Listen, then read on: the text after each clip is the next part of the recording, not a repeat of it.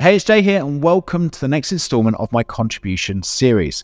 In this episode, we're going to continue with my contribution framework and get more specific on which areas we are best suited to contribute in. The three areas we're going to take a look at are time, money, and skills. Starting with number one, and that's time. When it comes to contribution, not everyone has the income to donate generously to charities, and not everyone has specific skills to help others.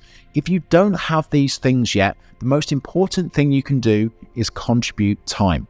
When it comes to time, it's important to think about the amount of it you can realistically give each week and month to others. If you're super busy, then I recommend one to two hours a week. If you're less busy, this can be three to four. This can be such an incredible thing to add to your week. And although you might be wondering how on earth you'll fit in once two hours a week, you'll be surprised at what this will give you in terms of happiness, fulfillment, and purpose. If you're thinking that at this moment in your life you really can't give a couple of hours of your time, then don't panic. I have two other ways in which you can add contribution into your life. The next area to look at is money, and there are two approaches to this, which are donations and fundraising. Allocating a percentage of either your business earnings or your personal earnings to organizations is an incredible thing to do to give back. But if you're lacking the revenue to do so, consider fundraising. This has very much been my focus over the last few years with my charity events. Because of these events, I've managed to raise over £70,000 to some incredible local charities, something which I could not have done myself without the assistance of others.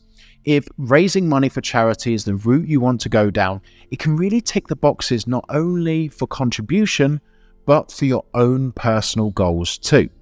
All my events have been physical ones, and doing them has had multiple benefits. I've managed to raise a lot of money for good causes, and I've managed to use this to push myself in ways I never thought possible, with the last event achieving a Guinness World Record. So, the second area of my contribution and the fifth one of my framework is donating or raising money. The final one on my list and the final way to add more contribution to your life is to use your skills. If you have a profession that helps other people, you can look for ways to use those unique skills and talents to contribute. These skills, when combined with time, will allow you to add value to others that need it. my example of Joe would be that he focuses on becoming a personal trainer so he is qualified to give back his time and skills to those that need it. For yourself, this doesn't always have to be time, especially when you're running a business. If you have a team, you could focus on allocating some of your team's time to projects and organizations. If you have products and services, it could be allocating some places and spaces to access your courses and content. This can be a fantastic way to give back your skills and talents at scale without taking too much of your time.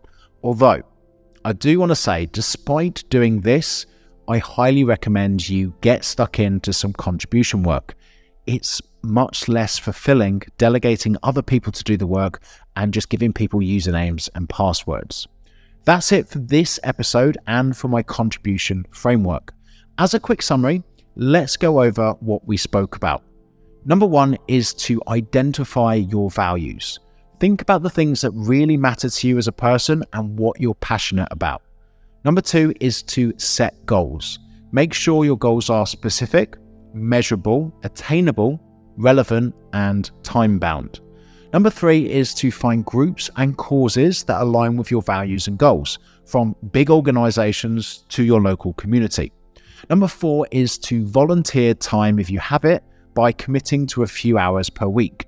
Number five is to donate or raise money if you're lacking in time or believe you can achieve more impact by raising money. Number six is to use your skills to contribute to people and the world through your team, products, and services. I really hope you enjoyed this episode, and in the final episode, we're going to be looking at ways to keep up with contribution.